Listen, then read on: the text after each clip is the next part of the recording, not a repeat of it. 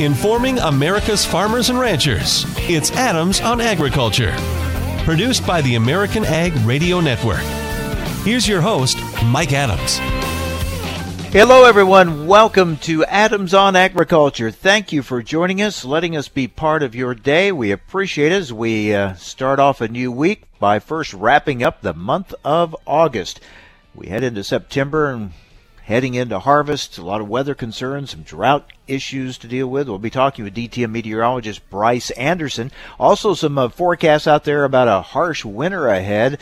We'll talk with Bryce about that as well. We're going to talk soybean exports today with the CEO of the U.S. Soybean Export Council, Jim Sutter, will be joining us, and we'll talk markets with Matt Bennett with AgMarket.net. So a busy program to kick off the week and wrap up the month, and always glad to start things off with Sarah Wyant, editor and president of AgriPulse Communications. Sarah, thanks for joining us. How are you? I'm great, Mike. Thanks for having me on your show. Always appreciate you being on. There's so much going on right now. Um, China very much in the news with these purchases. They they continue to buy. Oh my goodness! You know, not only watching everything last week with those big purchases, four hundred thousand here, four hundred 400,000 metric tons there. Thursday, 747,000 metric tons of corn, and this morning, 596,000 metric tons. So it's really clear, Mike, that the Chinese are serious about rebuilding their hog herds and their other protein sectors so that they can get back up to speed, and they're buying a lot of U.S. corn for that load ahead. And also, we've seen Taiwan take some steps, uh, agreeing to ease some restrictions on U.S. beef and pork, and that's certainly welcome news. It is, and some people think that might be the precursor to a free trade agreement with Taiwan. That's going to be a little farther down the road, but it was certainly good news to see that they had changed their restrictions so that they could buy cattle from over 30 months old and also lift the ractopamine restrictions on pork. Uh, it sounds like it's really something that, uh, you know, such good news for the our pork industry. They've been trying for over 15 years to get this moving, and mm-hmm. uh, that's just kind of the the name of the game here. It takes a long time, but uh, the Taiwan government has signaled that they're ready to deal with us on some better standards. And these will certainly be talking points for the Trump uh, administration in the campaign here as we head towards Election Day in what is really a heating up now and what looks to be a close election and uh, also a, a, real battle in rural America to see uh, where voters are going to go come November. That's exactly right. You know, both candidates need at least 270 votes in the Electoral College, and so many rural states are going to be key to that. They may not have the highest number of electoral votes, but you can look in a state like Minnesota, how that would be crucial for either Trump or Biden, as well as Wisconsin, Pennsylvania, Ohio, Michigan. All those states are going to see a lot more. And we heard over the weekend that Vice President Biden is actually going to go out and start campaigning in person in some of those areas. We know President Trump has already been. So you're going to hear a lot more about tariffs and trade and farm support uh, over the next few weeks as we ramp up to the November 3rd election. And certainly more about the ethanol issues.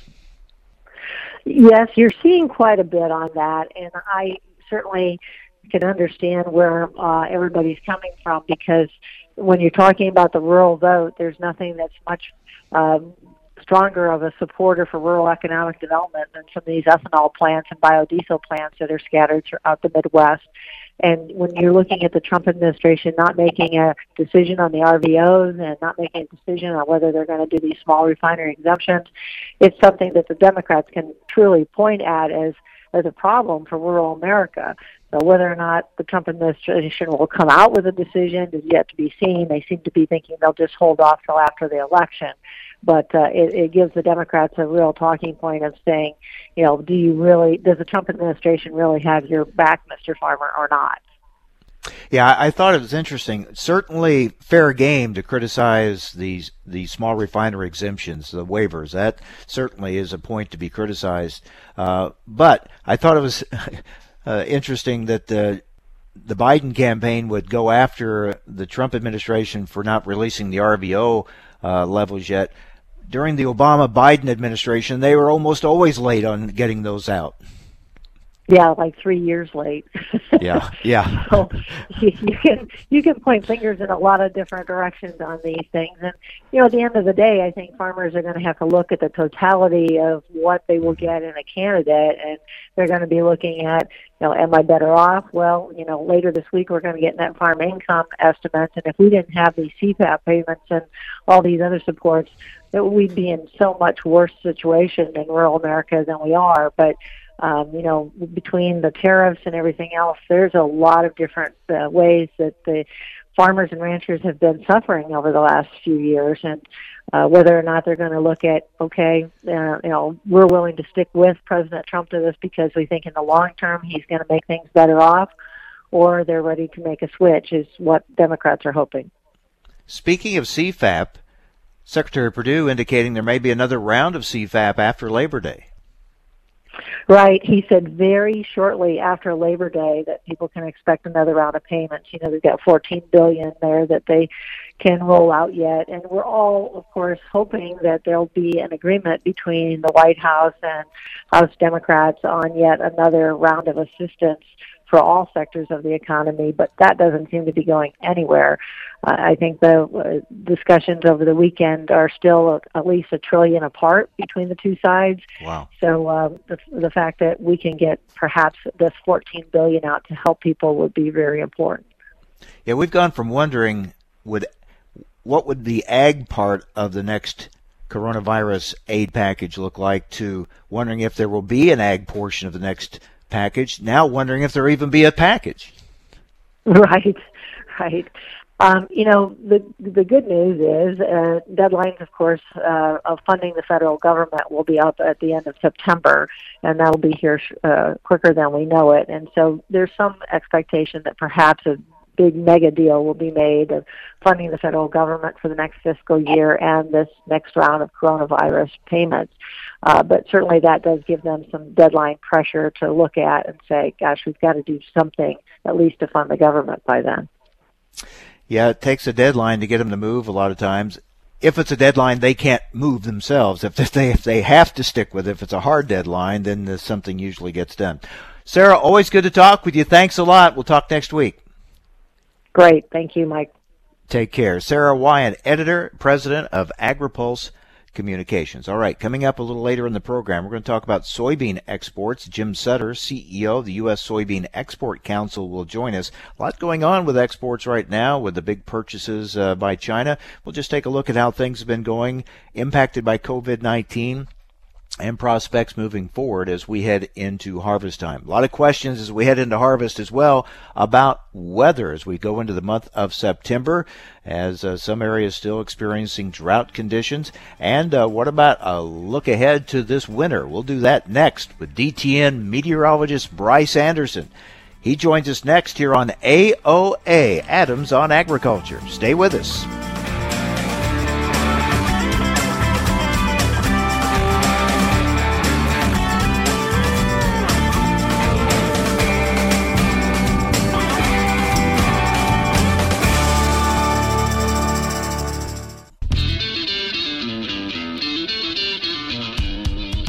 Information America's farmers and ranchers need to know. Adams on Agriculture. Now, back to Mike Adams. Let's talk weather with DTN meteorologist Bryce Anderson. Bryce, thanks for joining us. Still, a lot of areas could use some rain. Are we going to get some this week? Not a whole lot, Mike. Uh, the driest areas of the uh, western corn belt, especially, are going to be well um, closed off of uh, any moisture that happens. Uh, there have been some pretty strong thunderstorms in the northern Midwest during the overnight hours into early this morning, and uh, there's been some action uh, down in uh, the, mount- the mountains in Arkansas, the Boston Mountains especially, have been getting some rain, maybe up into the Ozark uh, Plateau. But in Iowa, northern Illinois, uh, it's uh, really hasn't been happening very much. There's just been uh, some uh, very light showers kind of across parts of Iowa. And uh, here in Omaha, I had a light shower this morning, but it, um, or you know, the Omaha area did, but it was a pretty uh, fast-moving round of thunderstorms, and so didn't really leave very much. And Uh, I think uh, Omaha is now down about uh, 50% from normal on rainfall for the year on precipitation. And you cross the Missouri River and you get that kind of deficit over the western half of Iowa.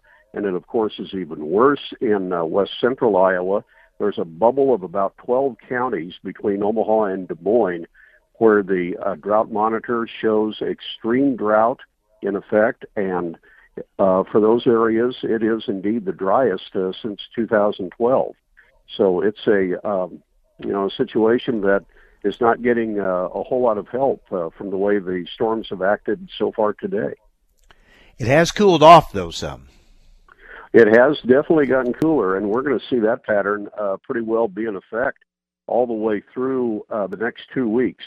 Uh, there's a real large uh, cool trough out of central Canada that has forged its way all the way south, and uh, it's clear down into uh, south, uh, central Oklahoma, northern Arkansas. So that's where the boundary is between uh, the cooler air and then a real uh, hot, uh, high pressure ridge in central Texas uh, through the Gulf Coast.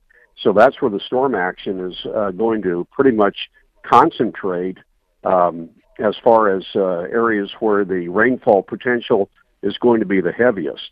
And uh, we're going to see this pattern pretty well set in for another, I would say, 10 days to two weeks because the uh, charts are showing that this trough is uh, going to be with us for that uh, period of time, and um, it's it's got a lot of uh, got a lot of uh, punch to it in terms of just the uh, the breadth of the coverage. Now, I don't think that we're turning around to have a a real cold start to the fall season or anything like that, but it certainly is going to be on the cooler side with a lot of near to below normal temperatures, and especially below normal uh, from about uh, U.S. Highway 20 north. And so that takes in uh, the northern Midwest and obviously the northern plains as well. Yeah, you start talking now, 10 days, two weeks, you're getting in right to harvest times. Uh, be some silage cut before then and a little harvest here or there. But two weeks from now, things will really be starting to crank up. Oh, yes, they will. And um, one feature with this uh, drier trend is that uh, areas that have gotten the rain that they needed are uh, now, in turn, going to be able to have uh, crops go toward uh, go toward maturity in uh, very good shape as far as moisture is concerned. And there will be some parts of the of the central uh, part of the country that uh, turn in some very good yields. Uh, I was in contact with a um, a good uh, customer of ours in uh, Minnesota over the weekend who uh, has received rainfall just when he needed it uh, during the past uh, six weeks. And as a result, uh, crops have uh, moisture that is sufficient for finishing, and uh, he's looking at a very good year. He didn't know if he was here about, uh, I would say, the um, the latter part of July, but uh, things have uh, turned around quite a bit. But on the other hand, um, like I say, in these drier areas, wow, uh, we're just seeing uh, the yield prospects uh, decline. And nationally, obviously, the market is telling us that uh, there's there's concern that we really don't know uh, the extent that yields have slid, uh, if you will, over the last uh, several weeks. And uh, so this is a you know where the question comes in uh, regarding what kind of a supply we're going to pull out of uh, the uh, central part of the country uh, when harvest actually gets underway.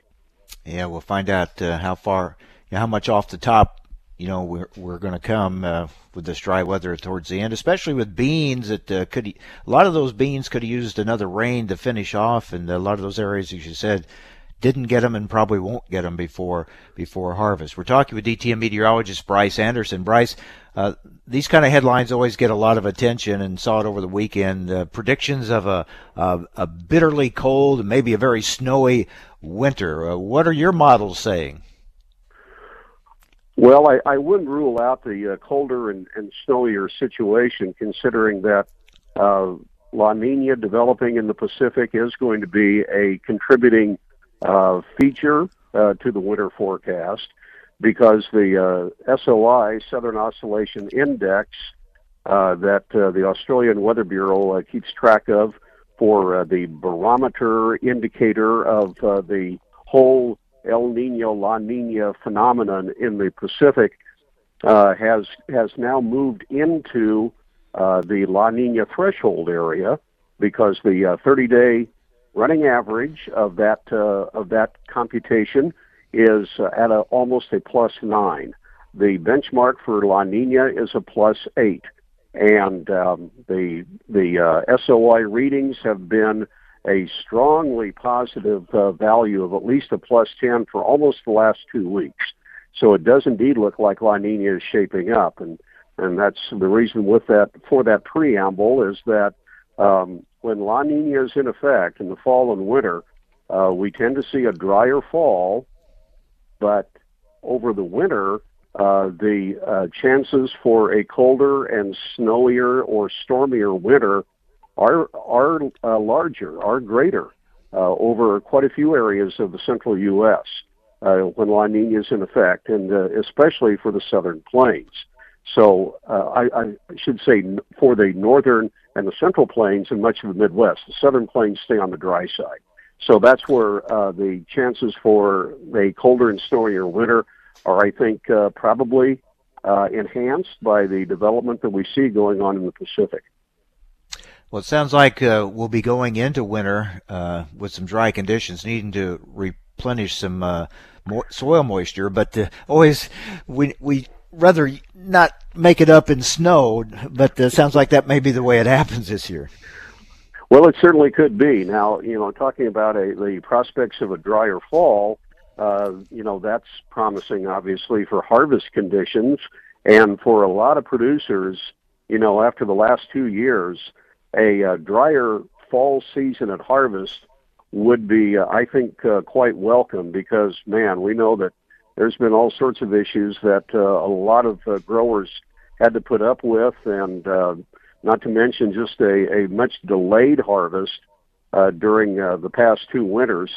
So uh, that part of things, I think, would be a benefit. But uh, there is going to be that concern about a stormier winter, and then uh, also concern about whether the uh, the soil moisture levels are going to kind of start getting into a little bit of a drier trend as we look ahead to the spring of uh, of uh, 2021. But you know that still is a long ways off. But uh, you know there all those things that are kind of at arm's length that every so often uh, get a little bit of attention. Yeah, let's get through this fall, right, before we start worrying about next year. So, uh, but yeah. it is interesting to see how it's how it is shaping up. Um, any other around the world, your global uh, outlook, any other weather issues in other parts of the world? Well, there always are, uh, you know, to, to, one degree or another. But um, I think the I think the most uh, uh, critical one is uh, the situation for precipitation in central Brazil at this point, because we are only about two weeks away from when the Brazilian soybean planting can officially get underway. And right now, uh, the central part of Brazil, Mato Grosso especially, is quite dry, and uh, the forecast is not looking that great for uh, rainfall to develop for their dry season to end before about the hmm. mid-September timeframe, and so that could uh, delay the start of soybean planting in Brazil, and then just kind of, kind of, uh, you know, lead to all sorts of uh, ripple effects down the road with soybean harvest right. and safrinha crop planting and all that sort of thing for corn. Yes, we uh, start harvest, we'll watch them as they start planting. All right. Good to talk with you, Bryce. Thanks a lot. You're welcome, Mike. DTN meteorologist Bryce Anderson joining us here on AOA.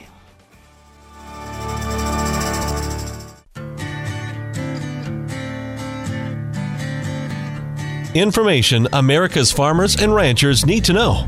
Adams on Agriculture. Now back to Mike Adams. Well, in recent weeks, we've certainly seen China pick up their buying of our ag products, including soybeans. What about the overall picture? Let's talk about it with Jim Sutter, CEO of the U.S. Soybean Export Council. Jim, good to talk with you again. Thanks for joining us. Yeah, thank you, Mike. Great to talk with you this morning. Well, let's uh, let's start with China. Your thoughts on uh, their purchases and where we're at as far as sales to them when it comes to soybeans. Well, we've been very uh, pleased to see the, the pace picking up for sales. Obviously, we are uh, we're at the almost a record level. We'll see when we get the numbers this week in terms of new crop sales uh, as we start the new marketing year. So, uh, you know, we've been thinking for a while that there was uh, going to be a real good effort from the Chinese in terms of implementing the Phase One agreement, and I think we're seeing that happen you know, we had to get through the time period when Brazil is the normal kind of southern hemisphere exporter and their main window. Uh, that window has uh, it, the, the shipments are certainly winding down. We're all hearing talk about the prices in Brazil going up, uh, and we're seeing them now turn to the United States. So they've got a nice purchase book on from from the U.S. As do other countries. China has been a buyer, but a lot of other countries have been buying from the U.S. as well for the shipment starting in the new crop, which is actually tomorrow. The new marketing year starts on September 1st. So we're looking forward to that. Yeah. Should we be a little bit cautious, though, uh, the difference between announced sales and actual delivery? Well, yes, we always have to be a little cautious about that. Uh, and I think anything to do with the U.S. and China, as we've seen over the last couple of years, uh, you know, there's a lot of uh, there's a lot of politics involved in that. There's a lot of uh, potential other issues that can come to play. Uh, my per- my perspective is that I believe China needs the soybeans. I think that they are not buying them only for political reasons. I think there is true demand, which makes me feel better, and I believe the purchases will be executed because I think they, uh, you know, they they are quickly rebuilding their swine herd. The ASF situation really, as we've all heard, you know, knocked their swine numbers down some some reports say as much as 50% in China, but they're rapidly rebuilding that. Uh, and we uh, we we were, we've been thinking that they will probably be kind of back to where they were before the ASF problem by the middle of 2021, and we're getting closer to the middle of 2021, and we're seeing those numbers going up. And their feed rations are using a lot of soybean meal, as the feeding of pigs today in China is quite profitable, and they're trying to get them finished up as quickly as they can, and that requires soybean meal, and we've also seen them be good buyers of corn, which is another good sign, I think, because it's something that they really need.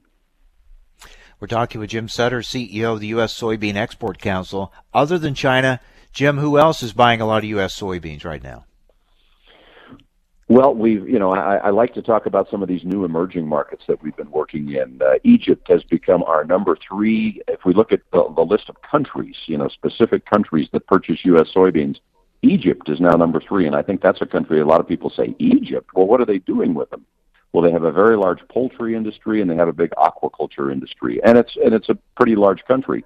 You know, they've got 120 million people, and uh, their economy is improving, and those people want to consume more. Uh, other countries uh, on that list of kind of new destinations would be Pakistan and Bangladesh. They're both increasing their purchases of U.S. soy and are, and are kind of also new markets. And then, of course, we have a lot of the old standby customers uh, Japan, Korea, the Southeast Asian nations, Europe. So we really, we're, we're very fortunate to have a wide base of customers, and that's why we're happy to see China buying as many soybeans as they are, but we want to make sure that we're keeping this diverse set of customers around the world for our great U.S. soy products. You've recently, just in the last few days, really highlighted uh, the value of U.S. soybeans, soy products with our international buyers. Tell us about that. Yeah, so we had something called the uh, U.S. Soy or, or, the Global Trade Exchange, where we highlighted U.S. soy, and we did this in conjunction with the uh, Specialty Grain and Soy Alliance. So it was the uh, Global Trade Exchange and Specialty Grains Conference. We have a nice long name for it. But we had over, and, and this year we did it virtually. This is the eighth year we've done this conference. We uh, normally do it in a Midwestern city. This year it was scheduled to be in St. Louis, but we had to change that because of the COVID 19 situation. So we uh, we had a thousand, over a thousand participants in our virtual conference. We had 750 international participants, which is about three times the number of international participants we normally have. Obviously, it's easier for them to participate virtually than if we had done it just uh, than than, than they if they'd had to travel. And of course, people are anxious to travel again. We want to get them back to traveling. But this year it was really a good uh, substitute, I think. And it's really comprised of three main things. We do something called the Trade Team Invitational, which is think of it as speed dating. We get uh, importers together with U.S. exporters, and we give them a 20 minute session where a room full of importers from a specific country can meet with an exporter that gives them a sales pitch on what they've got to offer. Then we have the Global Trade Exchange itself, which has uh, a lot of uh, great seminars. This year we had uh, Undersecretary Ted McKinney, uh, FAS uh, Administrator Ken Isley, uh, Ambassador Gregg Doud from USTR spoke, kind of giving the governmental view. And then we had a lot of very inf- very educational, informational speakers. Um, uh, CoBank had a couple of economists that, that gave us a great overview. ConsiliAgra, Emily French spoke to our group, and others. You know, so we have a lot of good learning sessions. And then the third component that we always do are farm tours. So we get these international visitors out on farm tours. Well, we had some virtual buses and we have virtual farm tours. And the good thing is we've created these uh, these videos about farm tours and they're really very very well done, going to about 10 different states. And so a person can click on if they want to see soybean uh, farming and kind of the, the way the supply chain works in North Dakota, they can do that or if they want to see it in Iowa or Indiana. Uh, so the international buyers can do that. So we tried our best to make it a good global trade exchange even though it was virtual. And we think we were successful. Yep, our new virtual reality that we're dealing with. Um, so, as you look overall, Jim, at the impact COVID 19 has had on our soybean exports this year, kind of give us an overview, the impact it's had, but uh, your thoughts on a strong finish to the year now. Yeah, so so fortunately, and, I, and I've just got to commend uh, the farmer, you know, starting with the, the farmers that are in our export supply chain all the way through the exporters, we didn't really miss a beat. You know, there were, of course, they were considered to be an essential industry, but even some essential industries, as we saw in things like the meatpacking industry, they, they had troubles and they had, you know, interruptions to service for their customers. We did not have that in our export supply chain. Farmers kept delivering and the whole way through the chain kept supplying. So that was a good thing. International buyers, you know, I was afraid that we would see a downtick in global demand uh, with the COVID 19 situation. And maybe we still will, but we really haven't. And if because I like to look at if you take the combined exports from uh, the U.S., Brazil, and Argentina, those are the main sources to the world for soy. And I look at those on a monthly basis for soybeans, meal, and oil. And we continued steadily to climb, even through the COVID 19 situation. And I think, you know, people have continued to need to eat, livestock have continued need to, to need to be fed. People continue to want to use cooking oil or, or create biodiesel in the case of some countries. So we've continued to see a growth in demand. So fortunately, we haven't really seen that sort of a downtick. Um, and then in terms of the finish, I mean, I think we're, you know, we saw Brazil having a record crop that they exported in record fast pace because of their really weak currency. Uh, that's sort of behind us now, and now the world will come to the United States, and I think we'll we're, we're the main supplier uh, for the next uh, four, five, six months until other crops come in South America, and you know it's a global market, so we we can't be the only supplier but we certainly will have a will will be in the spotlight now for the coming months. And I, I I've been telling people I think it's great that we have this big crop we're growing because I think we'll have good solid demand and and we'll need this big crop. I think it will move quickly. Interesting. You you think because there's always a concern about stocks and uh, can we move what we have? You you think uh, we need this big crop coming in? I do. You know, I'm and maybe I'm a little um, ahead of some others in terms of uh, you know, and I, I know at the end of the year, we, I'm not I'm not projecting we're going to run out of stocks in the United States, but I think we will see really good demand over the next, uh, as I said, four or five months, while the U.S. is the main supplier to the world, and I think uh, that will do a lot towards uh, limiting our carryout stocks at the end of the year. Now, of course, we've got to see what happens with growing conditions in South America, et cetera, next year. But I think, as I, as I mentioned, I'm encouraged because I see demand continuing to tick higher every month. When you add those numbers up, there's a little bit of an increase, and uh, so our exports were slower in in this past year that we're just finishing up because Brazil had such a big crop, and uh, but but we will continue to see strong demand for U.S. exports here in the next uh, in the next months to come. And I think that uh, I think we'll continue to be surprised with demand being a little bit bigger than we'd forecast. I, I just continue to see people wanting to feed livestock uh, using, uh, particularly, you know, you look at China, what they're doing, the way that they've increased the use of soy meal in their rations. I think that we're seeing good, strong demand, and that will continue to take U.S. soy off the market. That would be good news indeed. All right, Jim, always good to talk with you. Thanks for being with us. Thank you, Mike, for the opportunity. Great to talk with you. Thank you so much, sir. Take care. You bet. Jim Sutter, CEO of the U.S. Soybean Export Council. Yeah, that's interesting. He sees very strong demand for soybeans uh, moving forward. We're going to talk about that and uh, going into harvest, what we think about this year's crop and how markets are reacting to all this.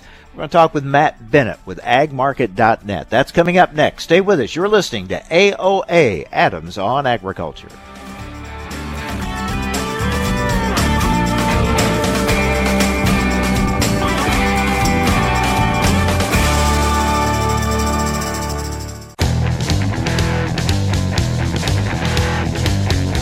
Information America's farmers and ranchers need to know. Adams on Agriculture.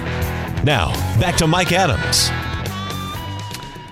Well, some interesting comments from Jim Sutter, CEO of the U.S. Soybean Export Council. One, when he was talking about China and their recent big purchases, he says he thinks it's because uh, they have a great need, not just that they're trying to fill or meet uh, the phase one trade deal commitments. So that's interesting, which bodes well for continued sales, certainly, as they're trying to rebuild their swine herd, among other things, uh, after African swine fever. So we'll keep a watch on that. But certainly those China purchases very much in the news as they continue to buy.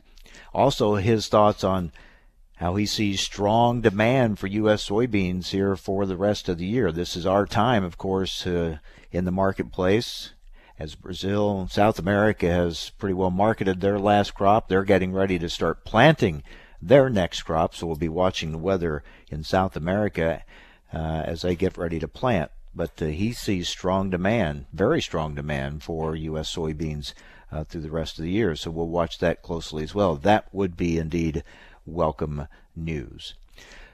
Our attention starting to turn though now to harvest and uh, the challenges weather-wise. We we know we have some dry conditions in some places throughout much of Iowa, parts of northern Illinois, and some other places still storm damage, which will make harvest much more difficult where they can harvest. Speaking of that, I'm going to be headed to uh, Iowa uh, later today, and we'll be broadcasting tomorrow from Boone, Iowa and kind of look ahead at the virtual Farm Progress Show that is coming up later this year as uh, we'll give you kind of an idea what uh, how they're going to pull all that together and what will be available for you later this month, uh, later in September, I should say, in a couple of weeks when the virtual Farm Progress Show takes place. So I'll have a chance to talk with Farm Progress Show officials uh, tomorrow while in Boone, Iowa, but also we'll be talking with a number of folks about crop damage and crop conditions throughout Iowa following derecho,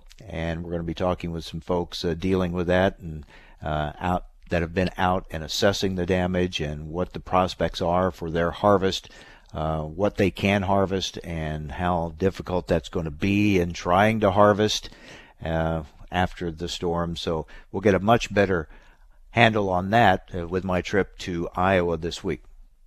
Tell you what, first trip since COVID and everything started shutting down, and I've been trying to figure out what to pack and everything things that used to be second nature, you know, just didn't even think about it. I'm trying to think, okay, now I got to remember this, got to remember that. You know, haven't haven't done this in a while, so trying to get everything packed and ready as we uh, make a trip to the Farm Progress Show site. Looking forward to uh, seeing some folks there, actually seeing people. Uh, as we keep our social distance, but uh, still seeing people nonetheless, and talking about the virtual Farm Progress Show that'll be coming up September uh, 15th, 16th, 17th, and what We'll tell, you, give you a better idea. We won't be able to tell you what you're going to see, but we'll be able to give you an idea of the types of things you're going to be able to see and also how you can access that information in our new virtual world. So, still trying to get used to all of that.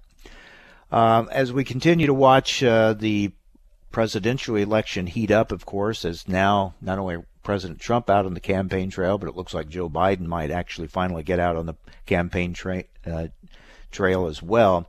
Um, some news here in the last few days. House Ag Committee Chair Collin Peterson says he supports, not a surprise, he supports Biden's plan to eliminate uh, tariffs on China, but he also said he wasn't sure what the alternative would be for countering Chinese trade practices. So that's interesting. Will there be, from the Democratic side, some type of um, alternative? If you're going to oppose the tariffs, then what would you do in place of them? And we'll be waiting to see what they come up with if they do, as far as a uh, you know out on the campaign trail, what they might be proposing for that. Uh, there's also been a lot of news. We mentioned this earlier. The news out of Taiwan that they've agreed to ease some of their restrictions on U.S. beef and pork, but um, you know I've talked with uh, several groups here in the U.S. and while they're happy about it and uh, optimistic about the news, uh, everyone's being pretty cautious right now. Not a lot of details, and no one wants to get too far out in front on this. But again, the word is uh, U.S. government officials and industry officials are welcoming Friday's announcement that Taiwan will be lifting restrictions that limit imports of U.S. beef and pork. But again, not a lot of details on that. A lot of optimism. The National Pork Producers Council did release a statement saying that it has worked for approximately 15 years to eliminate Taiwan's non tariff barriers to U.S. pork exports. And the National Pork Producers Council saying it appreciates that Taiwan is indicating it will soon lift all non tariff barriers to U.S. pork. But uh, not a done deal yet, and a lot of times the the announcements of these kind of events comes out, and then uh, you just have to wait for the details. Uh, what are we talking about as far as potential? Well, the U.S. exported about 560, or rather, let me get this right, 568 million dollars worth of beef to Taiwan last year. That was up from 550 million in 2018. So uh, there's some potential there to uh, grow that, and on the beef side, and certainly a lot of potential on the pork side as well. So we'll keep a close watch on that. Again, U.S. officials not wanting to get too far out in front of this, the industry groups not wanting to get out too far in front of this, uh, taking a cautious uh, approach to this, but certainly welcoming the prospects of uh, increased trade with Taiwan. Well, with that, we're going to wrap it up for today. I'm going to try to get everything packed up. Hopefully, I don't forget anything and make my way to Boone, Iowa. And we'll be talking to you from the Farm Progress Show site tomorrow. We'll see how things look in that area. And on my trip from uh, West Central Illinois to Boone, Iowa, get the chance to see a lot of uh, crops along the way, see how things look. And we're going to have, again, some reports tomorrow from the fields throughout Iowa. Folks have been out assessing the derecho damage and, and what they're seeing, and uh, we'll get some uh, uh, firsthand accounts of that coming up tomorrow. All right. Thank you for being with us as we kick off a week and wrap up the month of August. Be safe, everyone. Thank you so much for joining us. Talk to you tomorrow right here on AOA Adams on Agriculture.